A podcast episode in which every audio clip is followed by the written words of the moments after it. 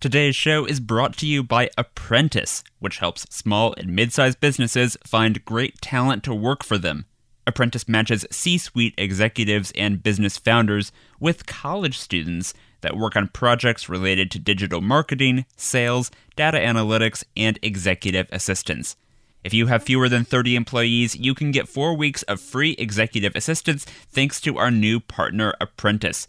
Connect with their matching team at this URL, followfriday.net slash apprentice. Again, that's followfriday.net slash apprentice. You want to sound smart in your next meeting, right? Of course you do. But here's the problem you don't have time to keep up with all the latest updates on social media. And that's why you should listen to this podcast from the global creative agency Grey. It's called Five Things This Week in Social. The hosts have partnered with some of the world's biggest brands, and they are experts in social media and emerging tech. Listen to Five Things This Week in Social wherever you get your podcasts, or search for it with a hashtag and the number five things. Today is a good day to meet some new friends. Everyone make a way. The show is a buffet of folks you should know. So let's have a soiree. That's enough for. So now right away, with no further delay, it's Friday. It's Friday. It's Friday. It's Friday. I'm Eric Johnson. Welcome to Follow Friday, the podcast about who you should follow online. Every week, I talk to creative people about who they follow and why. This is a guided tour to the best people on the internet, led by your favorite writers, podcasters, comedians, and more. If this is your first episode of the show, take a moment now and please follow or subscribe in your podcast app. Today, we are going to share four amazing follow recommendations that were once exclusive to Follow Friday XL. That's the podcast feed for our supporters on Patreon, and today we are unlocking them, unleashing them, taking them out from behind the gate. Pick your favorite metaphor here. If you want to get five follows every week instead of the usual four, you can donate $1 or more at patreon.com slash followfriday. We are going to start with a follow recommendation from Tracy Thomas, the host of The Stacks. So without further ado, here it is. It's Follow Friday. I asked you for someone super talented who is still under the radar, and you said Whit McClure, who is at whithazen.com and on Instagram at whit underscore hazen. Whit is spelled W H I T, and hazen is spelled H A Z E N. And oh my gosh, if you were listening to this and you're not currently driving, please go to whit underscore hazen.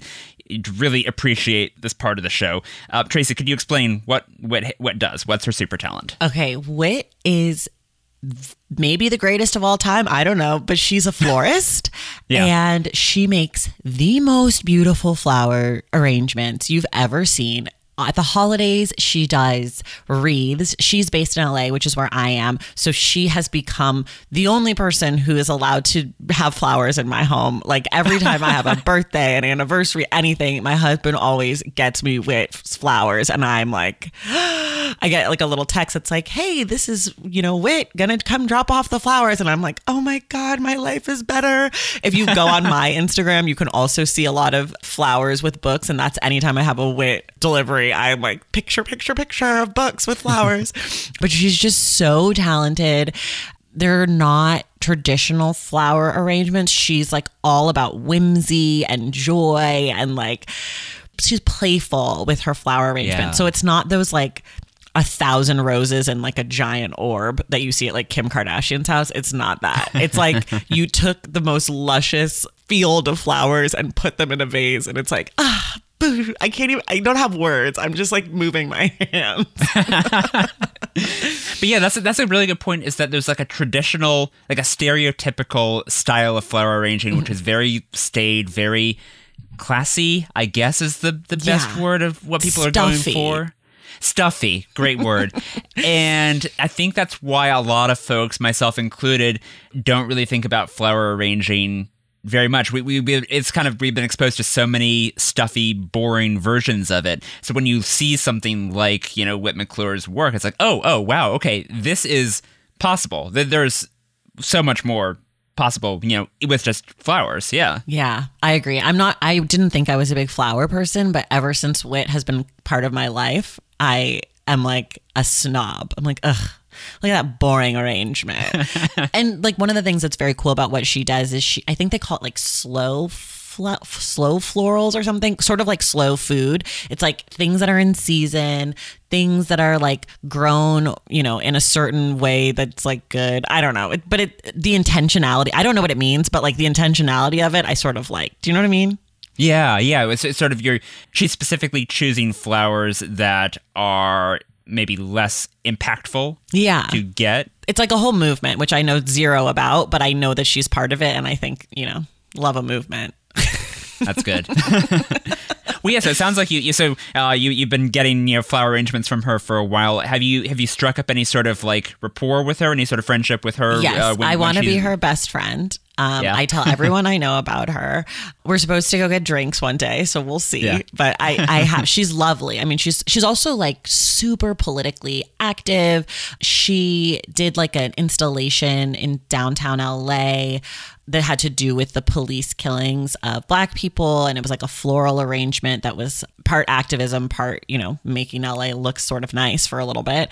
So I align with her a lot politically and I know that she's like rooted in this activist space, which I really love. And she just started a newsletter that, of course, I subscribe to, where she's uplifting other creatives that she loves. So, all of that stuff, it just makes me like her more and think her flowers are more beautiful, if that's possible. Yeah, yeah. It's it's like one one of those things where like the art and the artist, right? Flower arranging is is an art, even though we don't. A lot of us don't typically like think of it that way, or it's just, it doesn't maybe get as much credit as it deserves. Right. And it's interesting to think that you could look at an arrangement and could associate it with Whit and be like, oh, that looks like a Whit Hazen arrangement. Yeah, totally. I feel like her look is definitely like very Whit hazen to me. I'm like, oh, Yeah. I'll see someone else post flowers. Like when she does the wreaths, I saw some other person that I follow, some like chef person, and she had a Whit hazen wreath, and I was like, oh, I didn't know she lived in LA. That's a tip off. Yeah. Yeah. Have you ever tried flower arranging yourself? Like, have you have you have you asked Whit for like, hey, teach me a thing or two? No. Um, I, no. when I got married, this was before I knew Whit Hazen, I hired like the cheapest florist I could find. And my instructions to the florist was I don't know anything about flowers. I don't care about flowers. I understand that I need them at my wedding and you will be paid for your labor.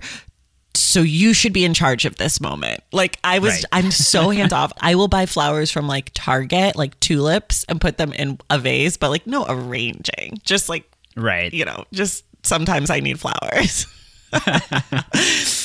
That was Tracy Thomas from the Stacks talking about Wit McClure, who is on Instagram at whit underscore hazen. Coming up next, we have a follow recommendation from Josh Fruhlinger, aka the comics curmudgeon. It's Follow Friday. Josh, I asked you to tell me about someone who makes the internet a better place, and you said Rusty Foster, who is on Twitter at FKA underscore tabs, T A B S. Rusty is the writer of one of my favorite newsletters, Today in Tabs, which you can find at todayintabs.com.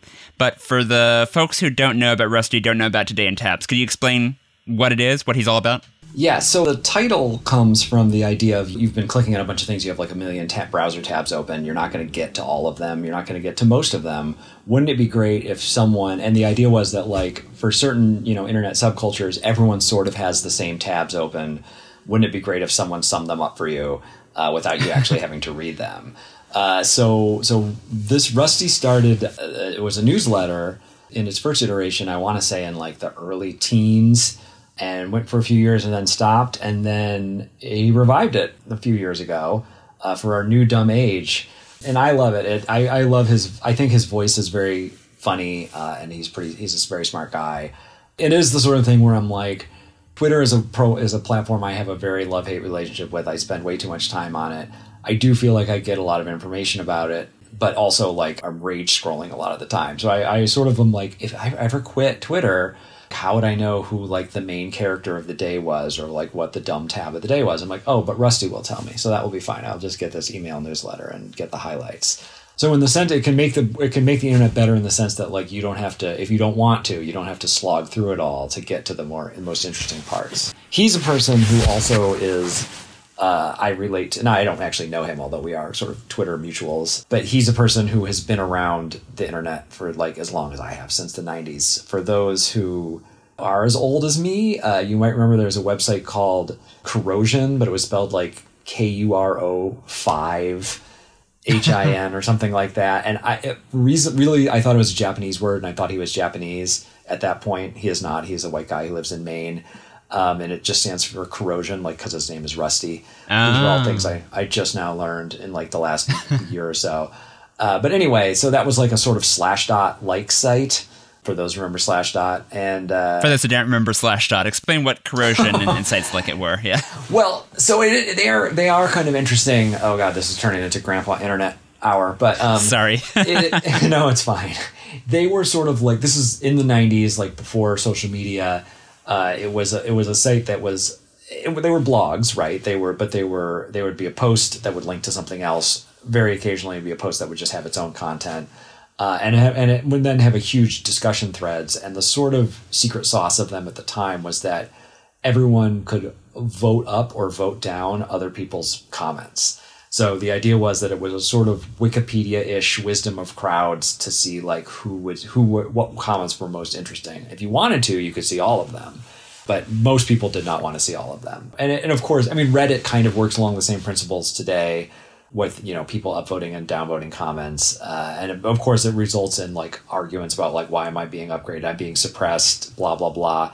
Um, and then there would be a layer of what was called meta moderation where like sometimes you would randomly be asked to like someone voted this comment up or down for this reason. Do you think that's good or bad? And so that like that was a whole nother layer. It i it, you know Slashdot in particular was hugely trafficked for tech stuff uh, and you know, I, I started off as a tech journalist in like the late '90s, and it would like if you got slash dotted, like that could, could like double or triple your your traffic for the month. It was it was very widely read, and it was very widely, uh, it- you know, people talk about getting slash dotted, like literally bringing their servers down. wow. So it no longer has that power, but it does still exist as a website.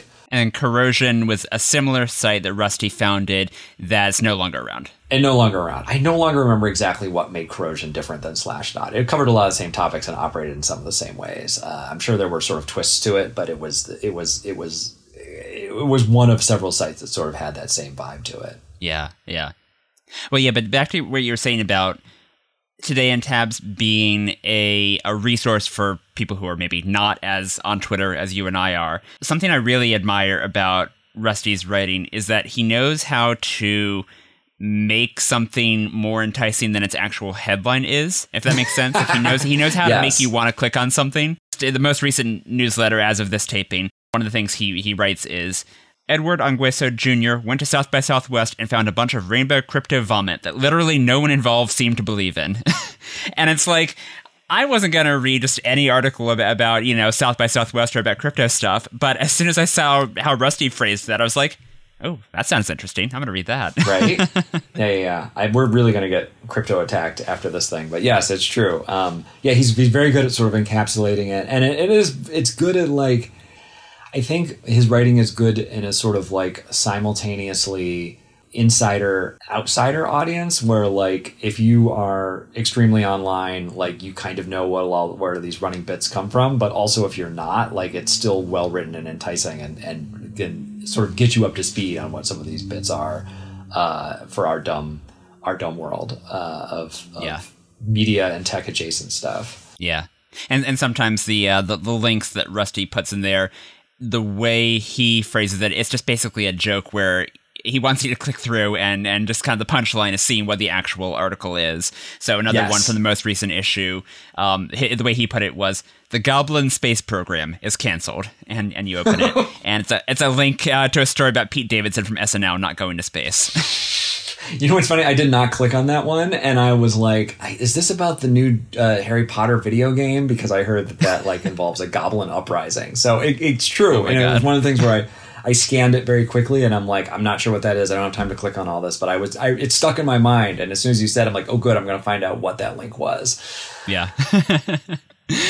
So, so what do you think the rest of us can do to follow Rusty's example? You gave a specific. He, he's serving a specific role for folks who may not want to spend all day on Twitter, as we've discussed. Right. What What is it the rest of us can do to to make the internet a better place the way he does? It's funny. Like I feel like sometimes the newsletter is a good example of like it provides examples of what not to be. Like don't become a character mm. in Today in Tabs. Maybe maybe yeah. think about like how you how the people ended up in in that position of being like a running punchline for Today in Tabs. um, I've I, I mean definitely like he you know he has to engage in in sort of finding out what all these stories are at a, at a deeper level than I do or want to. So in some ways I don't I don't advise anyone to do that, but I sort of am like Godspeed, man. Like thank you for your yeah. service. exactly. Anything else about Rusty that we should mention before I move on? Uh, no, I think that I think that's pretty much the high points. But yes, you should you should subscribe to his Substack, or as he refers to Substack, our regrettable platform, which I always find fun. That was Josh Fruhlinger from the Comics Curmudgeon talking about Rusty Foster, the writer of Today in Tabs. You can find that newsletter at todayintabs.com. And here is some exciting news. Rusty will be on next week's episode of Follow Friday. We have already recorded the interview. It's great, so get excited. We are going to take a quick break now, but we'll be back in a minute with more bonus follow recommendations from our Patreon page, so stay tuned.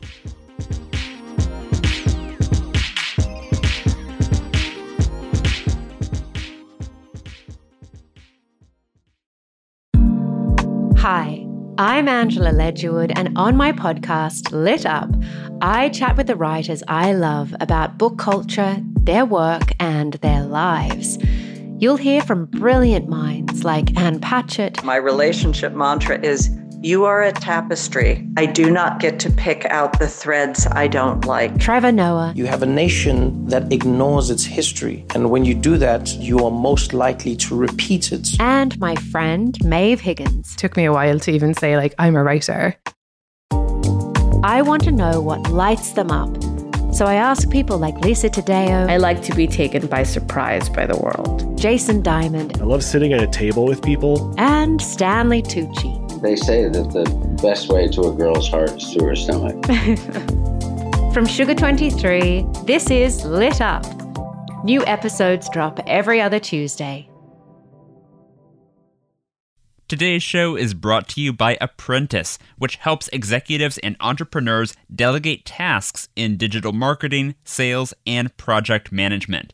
Their apprentices are college students from top schools who go through special training so they can work in your business as marketing managers, sales representatives, and project specialists. If you're a C level executive with fewer than 30 employees, you can get four weeks of free executive assistance thanks to Apprentice. So connect with their matching team at followfriday.net slash apprentice. Again, that's followfriday.net slash apprentice. I want to tell you about another podcast I love, and I think you're going to love it too. Upworthy Weekly, Upworthy's first podcast, is a light-hearted look at some of their most popular and engaging stories. Delivered to your podcast feed every Saturday, it's the perfect way to shake off the Monday to Friday news cycle with a refreshing dose of good news. Join Tod Perry, one of Upworthy's most prolific writers, and Allison Rosen, a podcaster, writer, and TV personality best known for the show Allison Rosen is Your New Best Friend, as they go through the week's best stories about humanity. Subscribe to Upworthy Weekly wherever you get your podcasts. Welcome back to Follow Friday. Now I want to share a bonus follow from the most recent episode of Follow Friday with Bridget Todd, the host of There Are No Girls on the Internet. Here it is. It's Follow Friday. Your first pick is in the category Someone Who Has Stopped Posting But Needs to Come Back. And you said Teju Cole, who was on Twitter at Teju Cole, which is spelled T E J U C O L E. Teju is a novelist, a photographer, a critic, and a creative writing professor at Harvard. And he still has a Facebook page where he occasionally posts new things, but he has not updated that Twitter account since 2014, which feels like a million years ago. um, What do you miss about Teju and the way he used to post there? Oh, I miss him tremendously. First of all, I just I think about him way more than I should be thinking about anybody that I've never met in person. uh, he he brought a real like clarity and artistry to his craft. So I definitely know him as like an artist and like a like a poet and sort of an all-around sort of creative person, but he had this way of applying that lens to our political landscape and our social landscape in a way that I really appreciated. And you know, I, I remember he left Twitter at the time where I think I started to see it starting to get a little bit um how can I put this? I think he left right before things got really heated. I think mm. a lot of people who spend a lot of time on social media will tell you around like 2014 to 2016 is when the temperature really got turned up. It's not mm-hmm. surprising that that coincides with some stuff happening in our political landscape. But yeah, I, I and so I think that he rightly noticed that Twitter might not be a space where it was going to be like useful to put your beautiful artistic voice into the world and that there were other ways to express that and so he left. I think his last tweet is some it's like still there. It's something like um getting out of here. I'll be back. See y'all later. And then it was like years and years later. Uh, but yeah i just miss that he had this very I, I want to say delicate but i mean that as a compliment a very sort of like delicate way of understanding the sometimes complex political and social issues that we were all dealing with. And honestly just a way with words like a like a beautiful wordsmith you know?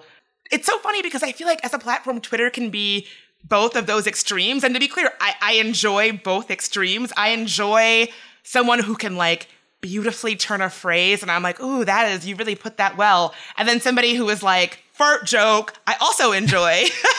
so, you know, I, I, it's it's the it's high low, and he was definitely for me represented the high. Yeah, yeah. No, I, I looked up his, his last tweet was good time for that Twitter break ever years etc and i think i think i think he knew he he knew this this might be permanent yeah yes i will say yeah you're, to- you're totally right about like when the I guess the vibe shift right on Twitter when when social media kind of became you know more heated uh, around that time.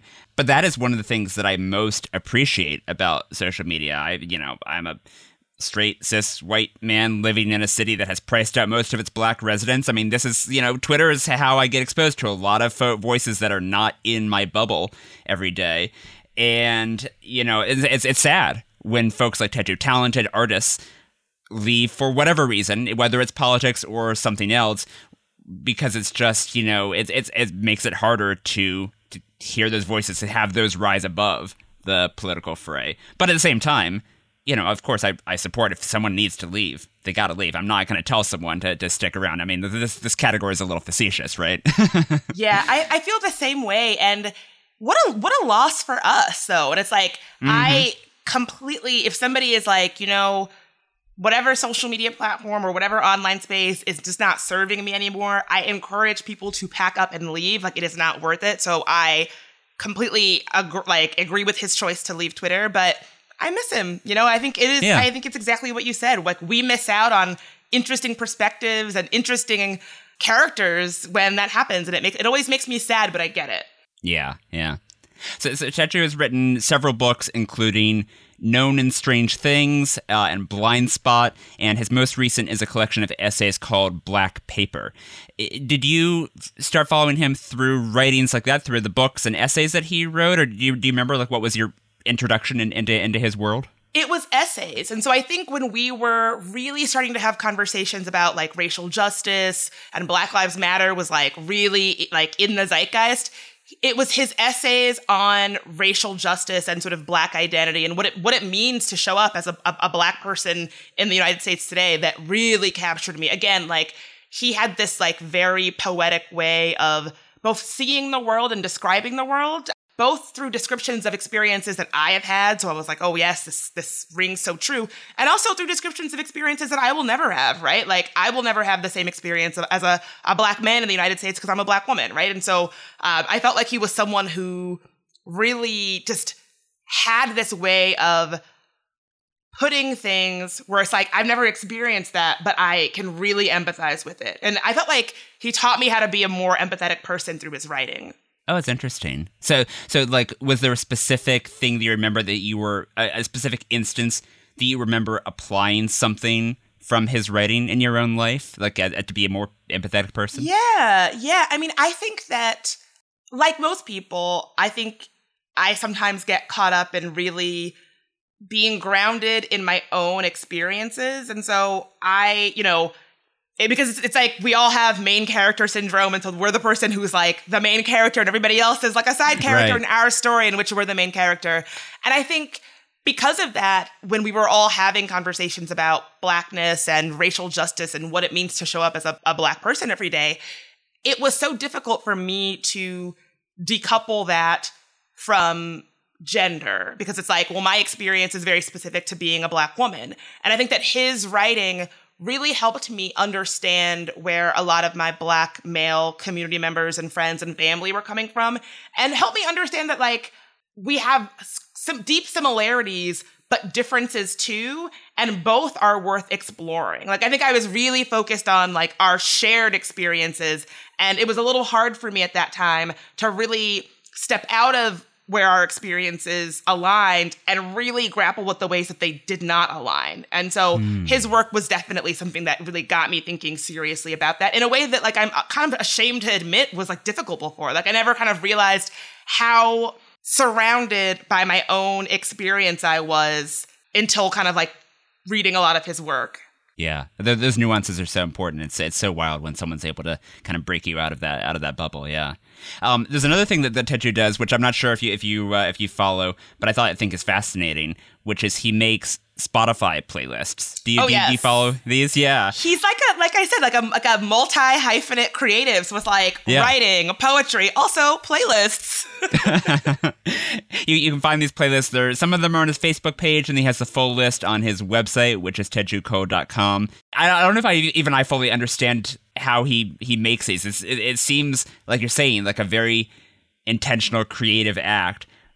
Well, I'm just looking at the list here. There's one called The Angel Said, a playlist on presence and strangeness, on beauty, patience, and holiness.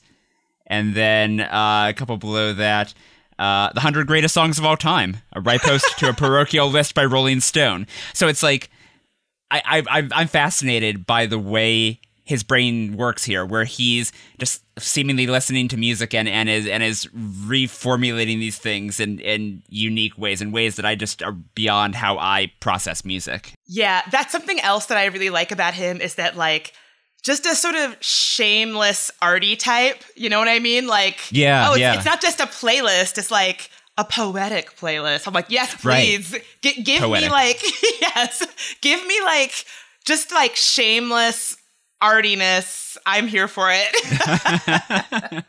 Love it. That was Bridget Todd from There Are No Girls on the Internet talking about Teju Cole, who was on Twitter at Teju Cole, and maybe he'll be back one day. Who knows? And for our fourth and final follow recommendation today, we are going to hear from Jesse Thorn, the founder of Maximum Fun and host of Bullseye. Here it comes. It's Follow Friday. I asked you for someone you're jealous of, and you said Louis Virtel, who is on Twitter and Instagram at Louis Virtel, and his name is spelled L O U I S V I R T E L.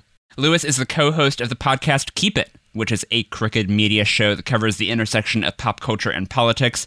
Is that how you first started following him? Did you find him some other way? The first time I saw Louis do something was the the final season of my friend Andy Daly's show Review was mm. about to air on Comedy Central, and they had like a premiere at the Upright Citizens Brigade Theater, mm-hmm. and Louis did an onstage onstage interview with Andy, mm-hmm. and I just resented Louis for getting this job because Andy is my pick for funniest person in the world, mm-hmm. and I interviewed funny people and I was like, this should have gone to me, this non paying job that would just be a hassle. um, and I'm like, who is this skinny gay guy in a stretchy shirt that, like, remember those kind of stretchy t shirts that had like pictures of Buddhas on them that were popular in like 2004 on women. I don't remember this, but it's quite that's a very specific piece of fashion. I'm sure a lot of people do remember this. yeah, like they're like all over printed. They're made of like stretchy polyester. And the thing was they would come in they would start out really tiny, but then you could stretch them over your whole self. anyway, uh, Louis wears those, but they have like Faye Dunaway on them, and and he looks great. He's a very good looking guy. Yeah. And so I'm watching him do this, and the whole time I'm just resenting him for having this job that I should have had, and also resenting him for doing a good job. So e- eventually, Louis ended up. Uh, I sort of found out a little bit more about him. One thing was that he had been on Jeopardy. Yes. He had become a Jeopardy meme Indeed. Because he had gotten a daily double and done some snaps. Very sassy. I'm not a Jeopardy person. I mean, I'm not against Jeopardy, but I, I it's not like there's people who for whom it is really important. I'm not one of them. Mm-hmm. But like, it is one of the greatest things I've ever seen. Like, it's this the only thing I can think of that is when Taika Waititi, before he was famous, was nominated for an Oscar for best short film. Mm-hmm. And when the camera cut to him as they were reading the nominees, he pretended he was asleep. Um, like it's the, him, Louis. Louis giving his snaps when he gets the daily double is so wonderful because it's just such a deep. It's not only like memeable, like Right. it's not only like a cute thing to do. It's also such a wonderful expression of cultural identity, frankly. You know what I mean? Like, Yeah. it's him saying, like, you know, we're here, which I think is really great. So, anyway, I found out about that. And I had him come and uh, guest host a, a podcast that we were doing uh, for a while. And he was so good at it. And what I found about Louis was I could tell that he was really smart. And I came to know that he knew everything about almost everything, but especially entertainment and the movies. Hmm. And then I was dismayed to learn that he is able to like make 10 out of 10 critical insights that are also great jokes. Yeah. And that is such an extraordinary and special skill. Like, I know great critics, I know people who make great jokes. And I think that Louis's gift is that he is just able to identify such specific, concrete details about things, especially in entertainment, that reveal what is it, synecdoche? That is the the, the piece that re- that Yeah. represents the whole Yeah, yeah, exactly. each of these little details that are completely revelatory Hmm. and for that reason hilarious. So like I'm looking at his Twitter feed and these are just like things he just recently tweeted. These are not things that I picked out to reveal this. Right. But like the official dance when 9 to 5 comes on is throwing an imaginary purse over your shoulder and walking. Yeah, obviously. That is a perfect insight. Yeah. uh, I want an alert for when Cher hits the caps lock. if you follow Cher, you get, get why that's funny. It's Barbra Streisand's birthday, so I'm only speaking to people wearing black, beige, ochre, or oatmeal. There's a specificity of the joke where it's not necessarily for everyone. You you need to you need to bring in some level of advanced knowledge. You need to know what nine to five is. You need to know about Dolly and all that. You need to know some stuff about about Cher and Barbra Streisand. But if you get it, if you're in the club, it's brilliant. yeah. And you also, like, there's a certain point where, like, look, I'm a professional culture critic myself, but Yeah. I can't even begin to match the level of knowledge that Louis has about the things that, that Louis is knowledgeable about. Mm-hmm. But at a certain point, you just develop this trust that even if you don't recognize the detail, you know that it's the perfect detail because Louis identified it. Right. Like I've j- only recently was just like I'm going to start trying to listen to Joni Mitchell because everybody loves Joni Mitchell. I mostly listen to rap music and soul music. Mm-hmm. But I'm like, you know, but it seems like I could get it. I could understand Joni Mitchell. Yeah. The other day Louis tweets Whenever that Janet Jackson song goes, Joni Mitchell never lies, I think, yeah, except every time she says she's more of a painter than a musician. and I'm just like, anyway, I, I think it's great that I think it's great that he exists in the world. I think it's great that he writes for Jimmy Kimmel, the world's most basic heterosexual man, uh, who, who I think has really done wonderful things with his basic heterosexuality. Yes. And when he tweets, I think Bette Davis holds the record for most lines of dialogue beginning with the word ha. or the bucket hat volume at Coachella 25,000 CrossFit instructors looking like Henry Fonda in On Golden Pond. Well, okay, that one's going to take, we're going to need to break that one down word by word. oh my gosh. Yeah. So I, I just, I just awed by him and just so admire it. He just put up in every photo, Grace Jones finds a slightly different way to say, go f yourself. well, okay, so you, have had the chance to work with Louis a little bit um, in podcasting, you said. If you two were just hanging out, no microphones, no cameras, just talking about anything, what would you want to pick his brain about? Like, what, what, what do you, what would you most want to, you said he was an expert in, in everything what part of his expertise would you most want to hear him just extemporize about? One of my greatest professional regrets. Yeah. I have a fair few, but one of the greatest, if not the greatest, is one time before he started doing Keep It with Ira, who's also mm-hmm. great and hilarious. Yes. Uh, before he started doing that show, he pitched me a show. I because I told him I was like, well, what kind of podcast would you want to do? Because he was doing such an amazing job uh, guest hosting this other podcast for us. Mm-hmm. And he said, Oh, it would be called Actresses. And I was like, What?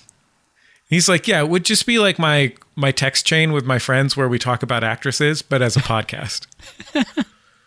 and I was like, This is the in my head, I'm like, This is the worst idea for a podcast I've ever heard in my life. This is not even an idea for a podcast. This is this is like this oh, is ye of little faith. and if I had understood the opportunity that I had to tap into a person with the most extraordinary genius and unique perspective. Mm-hmm. And for me, I'm in an adjacent line of work to to Louis, right? I'm also comedy and culture critic person, right? Right.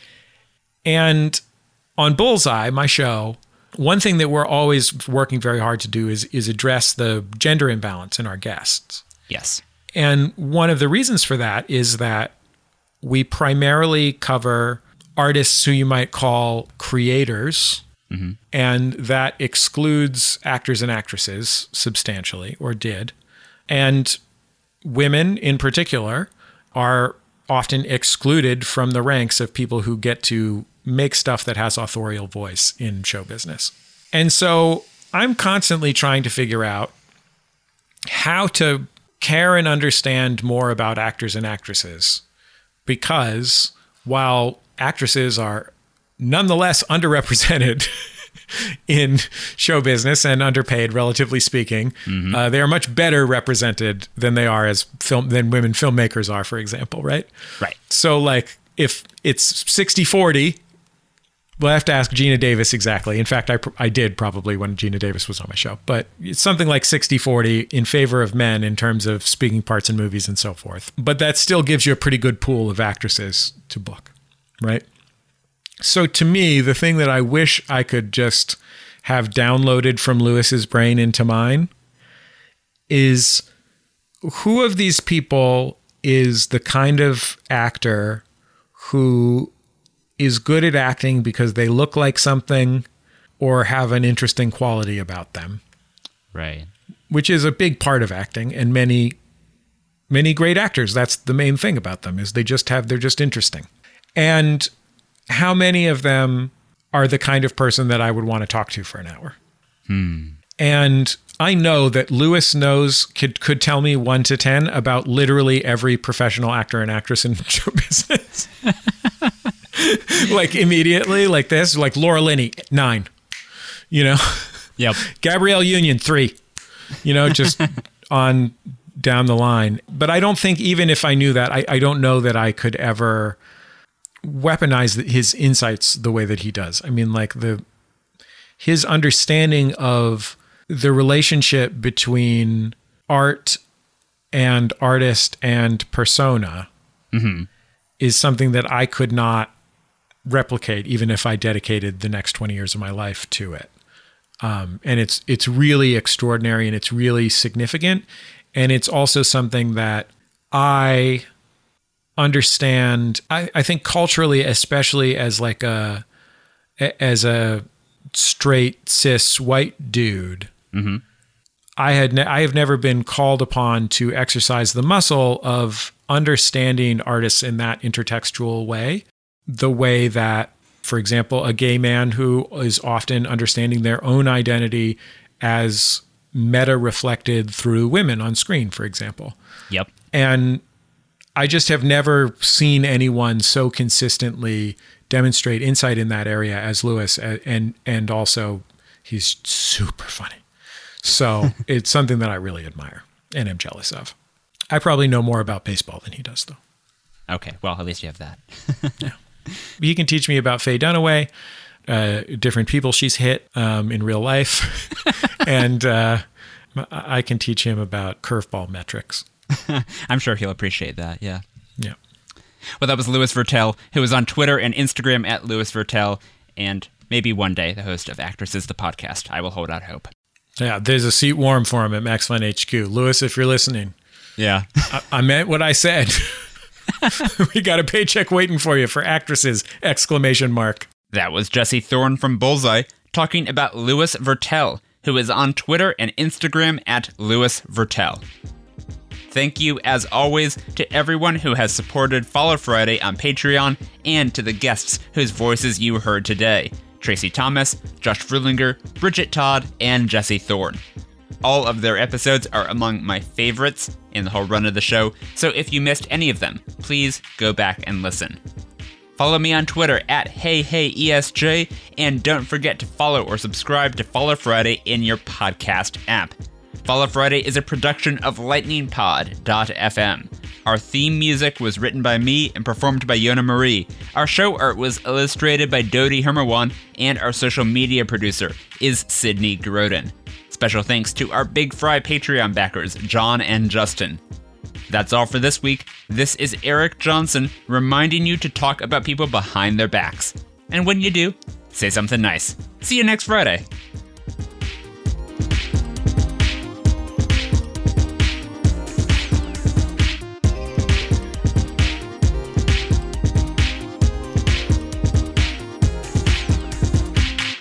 One more time, thank you to our sponsor, Apprentice. On average, business executives that work with Apprentice save 60 hours a month in management, sales, and marketing tasks.